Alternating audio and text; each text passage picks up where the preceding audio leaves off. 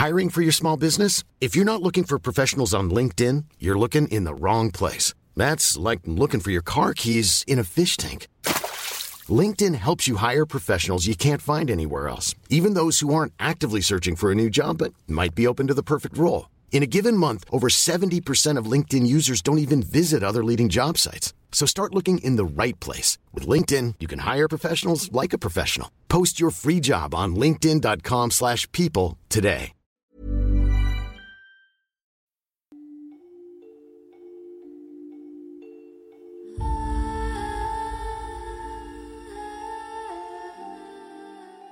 Mga Batang Kumakatok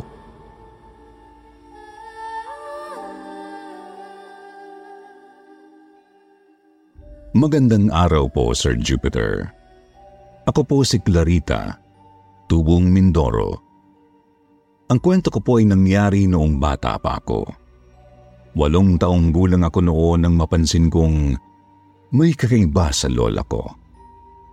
Mahilig po siya sa bata dahil madalas siyang nagpapapasok ng bata sa bahay namin kahit gabing-gabi na. Basta may kumatok sa bahay namin, agad na pinagbubuksan ng lola ko. Hindi ko alam noon na hindi pala normal ang nangyayaring yun.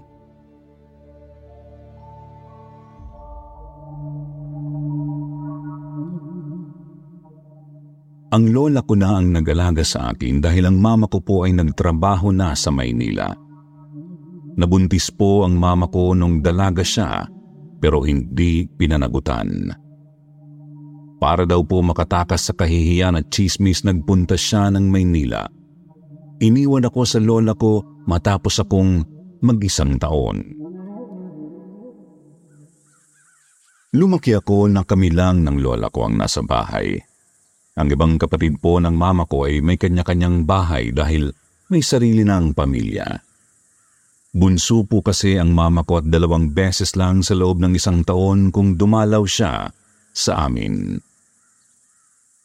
Mahiyain po ako nung bata pa. Hindi rin ako mahilig makipaglaro kahit inaaya ako ng mga pinsan ko. Madalas ay hindi ako sumasama. Mas gusto kong nasa bahay lang, naglalarong mag-isa, kung minsan ay nagdo-drawing para libangin ang sarili. Nung minsan napalabas ako ng bahay para maglaro nakita ko si Lola na may kausap na bata. Nasa may pintuan ako noon. Huminto ako para tingnan sila. Seryoso silang nag-uusap. Lumapit ako para itanong kay Lola kung sino yung bata na kausap niya. Hindi ko alam kung bakit takang-taka siya sa tanong ko. Sinabi na lang niya na naligaw ang batang yun at sinabihan pa ako ni Lola na huwag daw aalis ng bahay. Ihahatid daw niya ang bata sa bahay nila. Tumangulang ako kay Lola at inihatid sila ng tanaw. Kumaway pa sa akin ang batang babae. Nakangiti siya. Nang hinayang pa ako noon kasi gusto ko sana siyang makalaro kahit sandali. Kaya naglaro na lang akong mag-isa sa likod bahay namin. Dinadala ko ang mga manika at yon ang mga kalaro ko nung bata pa ako. Kinakausap ko pa ang mga manika na parang nakakaintindi sila. Habang naglalaro ako, nakita ko yung isang parte ng lupa na natibag. May nakita akong kakaibang bato na nakausli. Nilapitan ko yon para kunin. Pagkakuha ko sa isa, napansin kong may iba pa. Sa katuwaan ko dahil kakaiba ang batong yon unti-unti kong binubungkalang lupa para makuha pa ang ibang bato. Magaspang at kulay gray ang mga bato, parang yung batong pantawas ng lola ko. Nang makaipon na ako ng ilang piraso, bumalik na ako sa pwesto ko para maglaro uli. Isinama ko na sa mga laruan ang mga bato na nakuha ko. Ginawa ko yung kalan para sa aking lutu-lutuan. Habang naglalaro, nakulat ako kasi bigla na lang may naramdaman akong bata sa likuran ko. Napalingon ako at tiningnan siya.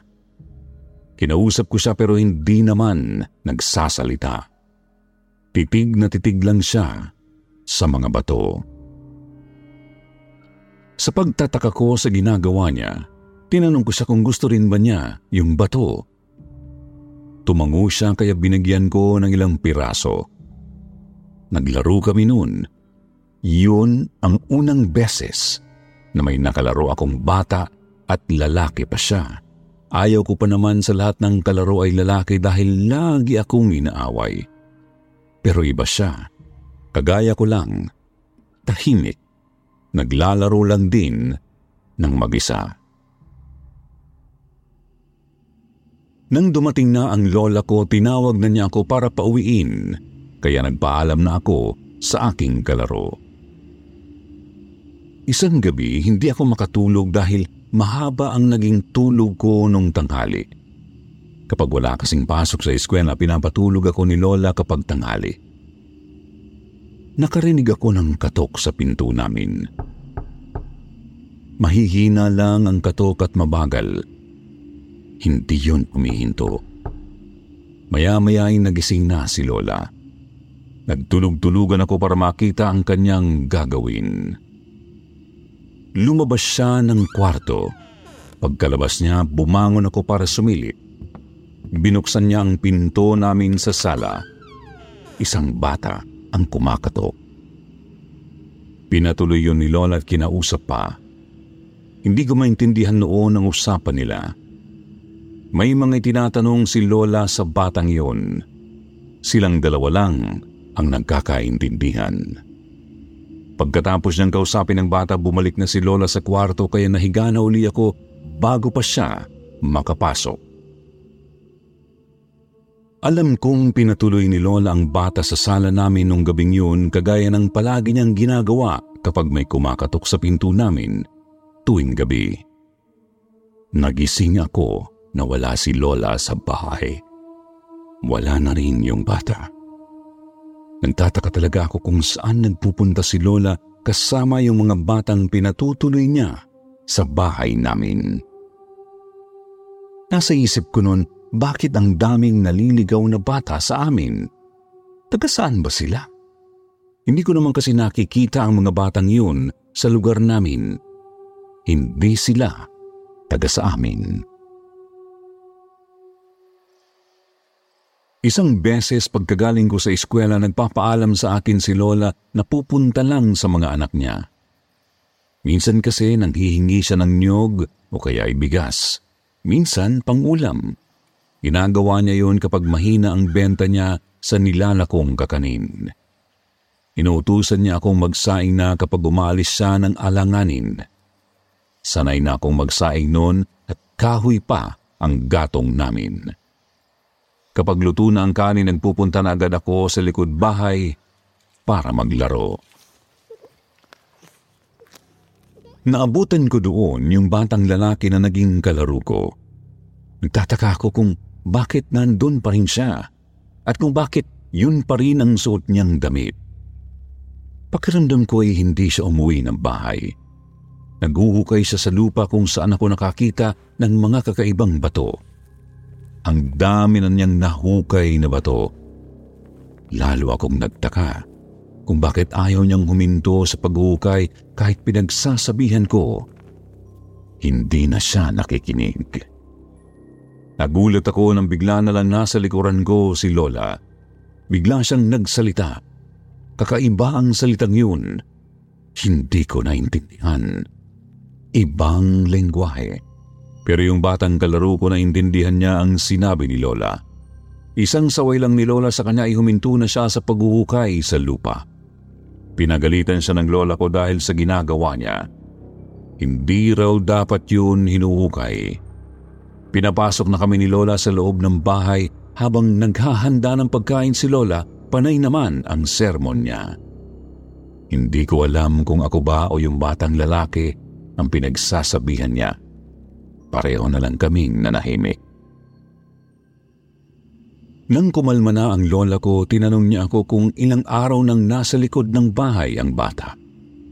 Ang sabi ko, ilang araw na pero hindi ko na matandaan kung gaano katagal.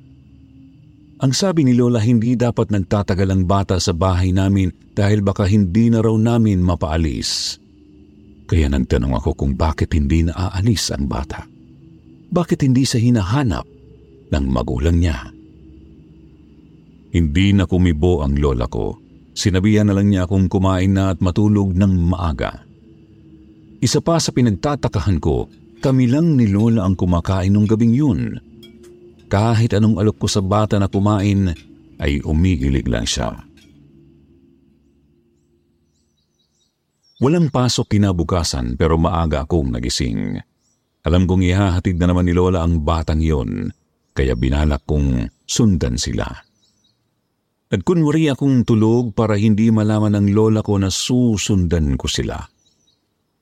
Medyo malayo na ang nalalakad namin. Napapagod na rin ako lalo na at panay ang tago ko habang lumilingon si Lola. Alam kong pagagalitan niya ako kapag nahuli niyang palihim akong nakasunod sa kanila. Buong akala ko ay hahatid ni Lola ang bata sa bahay nila pero nagtataka ako kung bakit sa gubat sila papunta. Napapaisip tuloy ako kung sa gubat ba nakatira ang batang yun? Nakakarinig na ako ng mga kakaibang huni ng mga ibon. May malalaki at may maliit na ibon na panayang lipad sa itaas ng mga puno. Hindi mapakali ang mga ibon. Kinikilabutan ako pero malakas pa rin ang loob ko dahil alam kong si Lola naman ang aking kasama kahit hindi niya alam. Maya-maya ay nakakarinig na ako ng ulan. Panay ang tingala ko sa langit kasi nagtataka ako kung bakit umuulan gayong masikat ang araw. Nang huminto na sa paglakad ang lola ko, nakita ko sa bandang unahan na umuulan doon. Nakakamangha dahil doon lang bumubuhos ang ulan. Madalang pero malalaki ang patak. Dinig na dinig ko ang patak ng ulan kapag bumabagsak na sa lupa. Medyo malayo ang punong pinagtaguan ko kaya hindi ko marinig ang usapan nilang dalawa. Nakita ko na lang na inutusan ni Lola ang batang yon na pumunta na sa lugar na may ulan.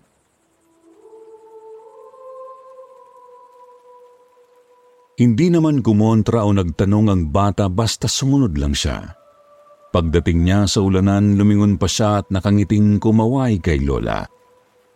Habang naglalakad papalayo ang bata, unti-unti siyang naglalaho. Namangha ako kasi pakiramdam ko may magic sa lugar na yun, pero nakaramdam din ako ng takot. Iniisip ko, makakabalik pa ba ang batang yun? O baka naman talagang doon siya nakatira? Sino ba ang bata na inatid ng lola ko? Sa dami ng tanong ko noon, mas danaig na sa akin ang Natakot na ako sa lola ko. Naisip ko, sino ba ang lola? Anong klaseng tao siya at nagagawa niyang maglaho ang batang yun? Doon din ba niya dinadala ang ibang batang palagi niyang inihahatid? Sa takot ko, tumakbo akong pauwi ng bahay. Ilang araw akong medyo numistansya sa lola ko. Natatakot akong magtanong dahil kilala ko si Lola, istrikta, malihim, ayaw niya na tinatanong. Nagagalit siya. Ilang gabi akong hindi nakakatulog ng maayos hanggang sa nagkasakit ako. Mataas ang lagnat ko at sobrang alala sa akin ng lola ko. Marunong din manggamot si lola, mga tradisyonal na panggagamot. Sinuob niya ako pagkatapos ay hinilot. Tinanong pa niya ako kung bakit daw ako may trangkaso. Tinanong niya ako kung saan-saan ako naglalaro. Hindi ako kumikibo. Natatakot akong mapagalitan kapag sinabi kong alam ko na ang sikreto niya pero hindi ko maintindihan kung bakit niya yun ginagawa. Napanaginipan ko pa ang lola ko. Hey, I'm Ryan Reynolds. Recently, I asked Mint Mobile's legal team if big wireless companies are allowed to raise prices due to inflation. They said yes. And then when I asked if raising prices technically violates those onerous two year contracts, they said, What the f are you talking about, you insane Hollywood ass? So to recap, we're cutting the price of Mint Unlimited from $30 a month to just $15 a month. Give it a try at mintmobile.com slash switch. $45 upfront for three months plus taxes and fees. Promo rate for new customers for limited time. Unlimited more than 40 gigabytes per month. Slows. Full terms at mintmobile.com. I'm Sandra, and I'm just the professional your small business was looking for. But you didn't hire me because you didn't use LinkedIn jobs. LinkedIn has professionals you can't find anywhere else, including those who aren't actively looking for a new job but might be open to the perfect role, like me. In a given month, over 70% of LinkedIn users don't visit other leading job sites. So if you're not looking on LinkedIn, you'll miss out on great candidates like Sandra. Start hiring professionals like a professional. Post your free job on linkedin.com/people today. Sinusundan ko raw siya papunta sa kakauyan. Pinipigilan ko siyang ihatid doon ang batang kasama niya pero hindi ako naririnig ni Lola kahit sobrang lakas na ng sigaw ko. Nagising ako dahil sa pagyugyug ni Lola sa akin. Doon ko nalaman na nananaginip lang pala ako. Umuungol daw ako at nagsasalita, sabi niya. Takot na takot daw ako. Nang tanungin niya ako kung ano ang laman ng panaginip ko, doon ako nagkaroon ng lakas na loob na magkwento. Naisip kong hindi naman ako paniniwalaan ni Lola dahil panaginip nga lang. Pero, nang marinig ni Lola ang kwento ko, natahimik siya. Ilang minuto rin siyang nanahimik saka ako sinabihan na huwag nang maglalaro sa likod bahay. Huwag ko na rin daw paglalaroan ng mga bato. Hindi raw yun dapat nakikita ng iba. Nung umalis si Lola para maglako ng kakanin, pumunta ako sa likuran ng bahay namin.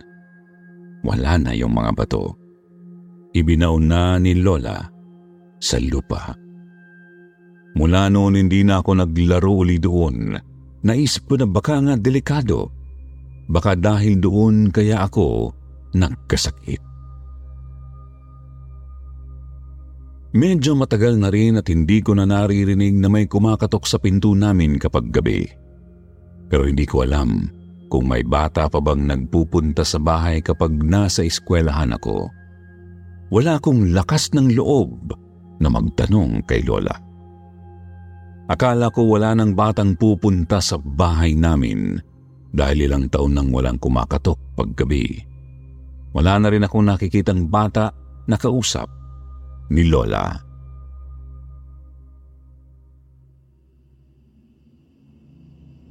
Labing tatlong taong gulang na ako noon nang may kumatok uli sa bahay namin.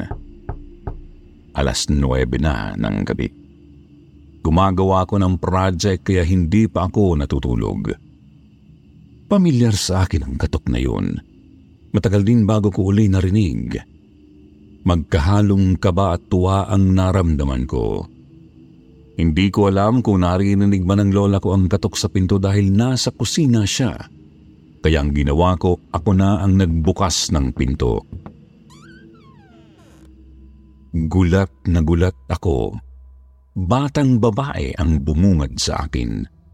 Mahaba ang kanyang buhok. Maputla ang balat. Nakasuot ng kulay puting bestida na kumikinang sa dilim. Kinausap ko ang bata.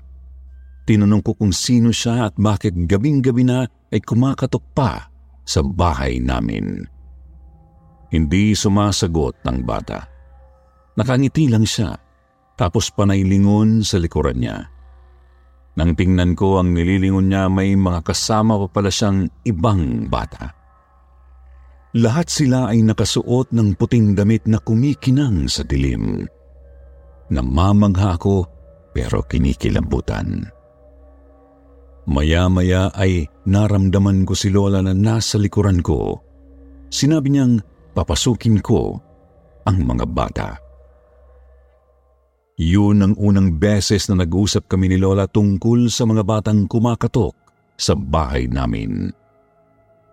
Ang sabi niya, nalidigaw sila kaya kailangang ihatid sa tamang daan. Hindi raw sila pwedeng maligaw. Delikado baka raw iba ang sumundo sa mga bata.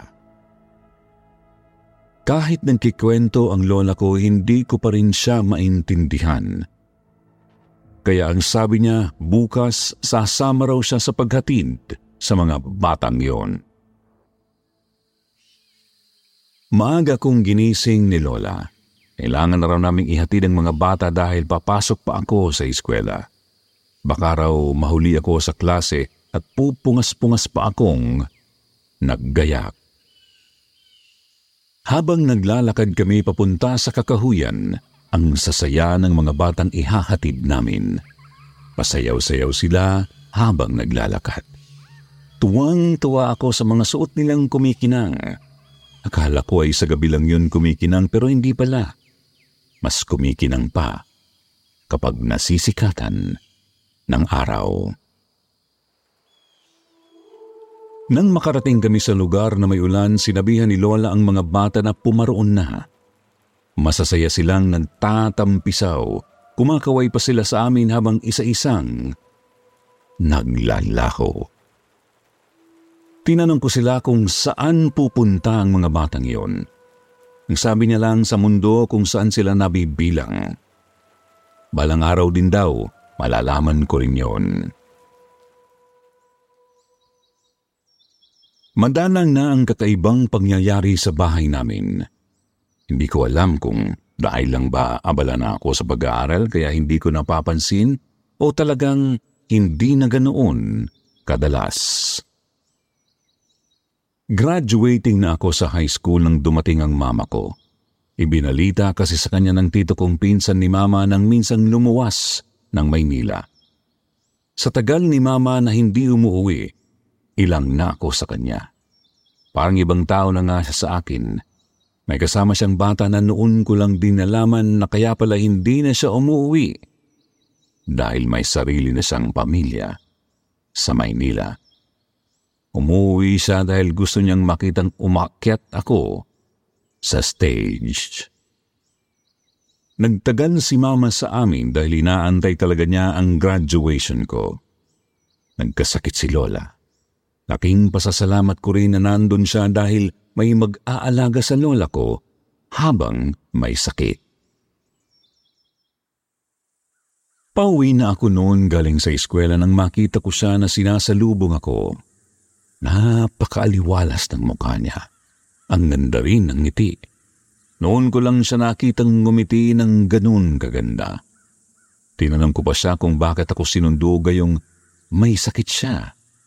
Sabi niya magaling na raw siya. Nagulat pa nga ako nang makita kong may dala siyang mga bato. Yung bato na pinaglalaroan ko nung bata pa ako. Tinanong ko kung bakit niya yun dala. Ang sabi niya, samahan ko raw siyang dalahin ng mga bato sa gubat. Kailangan daw na ilipat doon ang mga bato para daw wala nang kumatok na bata sa bahay namin tuwing gabi at wala na ring maligaw na bata sa maghapon. Dahil daw sa bato kaya sila naliligaw. Kailangan daw yun ilipat sa gubat. Hindi na ako nagtanong pa. Yun din ang mahabang paliwanag ni Lola sa akin na nauunawaan ko na. Sinamahan ko siyang dalahin ng mga bato sa kakauyan. Pero pagkalapag niya ng mga bato sa lupa, natigilan ako nang makita siyang naglalakad papunta sa ulanan. Tinawag ko siya tinabol, pero pinigilan niya ako. Ang sabi niya hindi pa panahon para ako ay mabasa ng ulan. Hindi ko maintindihan, pero ayaw niyang lapitan ko siya. Tawag ako ng tawag sa kanya. Sabi ko uuwi na kami, pero umiling siya. Ngumiti siya sa akin at kumaway. Hanggang sa naglaho.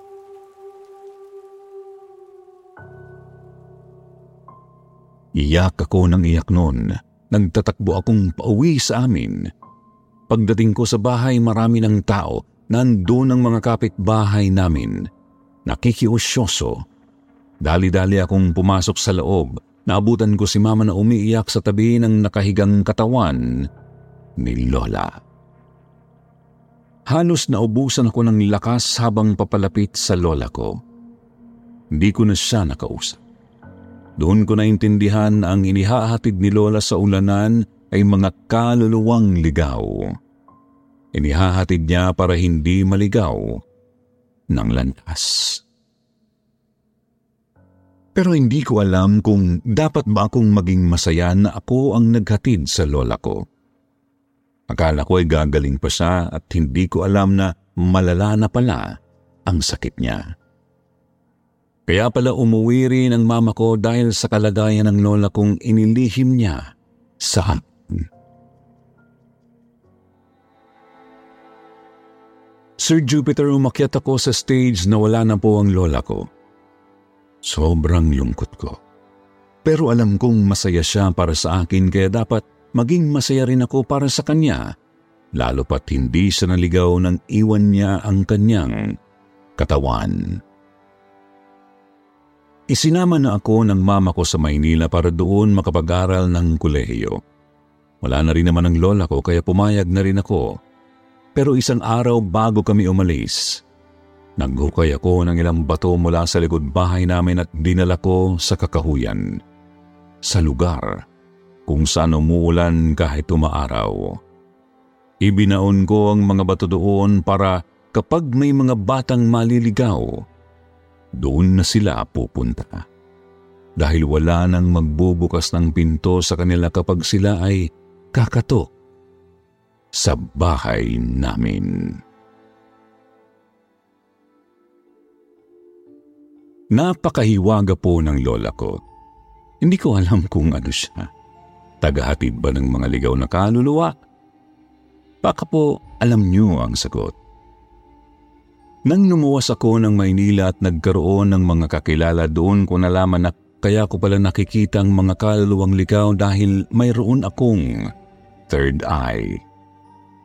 Pero ayokong gawin ang ginagawa ng lola ko. Hindi ko po kaya. Hindi ako kasing tapang ng lola ko para maghatid ng mga kaluluwa. Mabuti na lamang walang kumakatok sa pinto namin nang lumipat ako sa Maynila may nakikita akong mga multo. Pero hanggang ganoon lang. Kakaiba po ang kwento ko. Para po sa lola ko, sobrang namimiss ko na siya. Sa ngayon po may sarili na rin akong pamilya. Hindi na ako bumalik sa Mindoro dahil nandito po ang trabaho naming mag-asawa sa Manila. Marami pong salamat sa pagtanggap ng aking kwento. More power sa sityo Bangungot.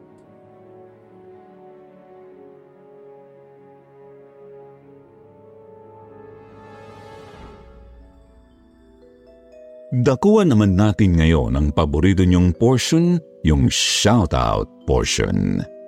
Shoutout going out to Edward Ligan, Perlita Anino, Iching Bahaw, Kervin Bahaw, Helen Galia, James Boca ng Kamigin, NMMC, Frank, Francine Maanyo from Leyte, at kay Arnie Arnie. Ngayon naman, nagbasa tayo ng pinakamagandang comment galing kay Chico Jefferson at Pet Lover Ako. Sabi ni Chico, grabe yung nag-improve sa channel na ito. Palupit ng palupit yung bawat kwento. Sabi naman ni Pet Lover ako, always po ako nakikinig at nag-aabang ng mga kwento nyo. Walang araw na hindi ako nakikinig sa inyo. Yung ibang kwento nga po kahit paulit-ulit ko na napapakinggan, hindi ako nagsasawa. Yan ay mula sa Lapu-Lapu City, Cebu. God bless din po sa inyo. Kung hindi pa nababanggit ang pangalan nyo, huwag pong mag-alala. Sa susunod po, sigurado yon.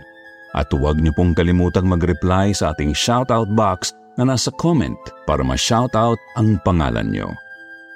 Muli po mula sa bumubuo ng Sityo Bangungot. Ito po ang inyong lingkod, Jupiter. Nagpapasalamat.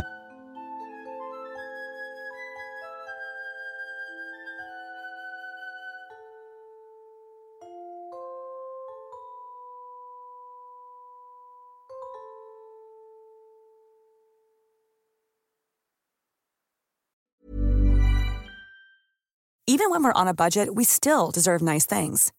Quince is a place to scoop up stunning high end goods for 50 to 80% less than similar brands. They have buttery soft cashmere sweaters starting at $50, luxurious Italian leather bags, and so much more. Plus, Quince only works with factories that use safe, ethical, and responsible manufacturing. Get the high-end goods you'll love without the high price tag with Quince. Go to quince.com/style for free shipping and 365-day returns.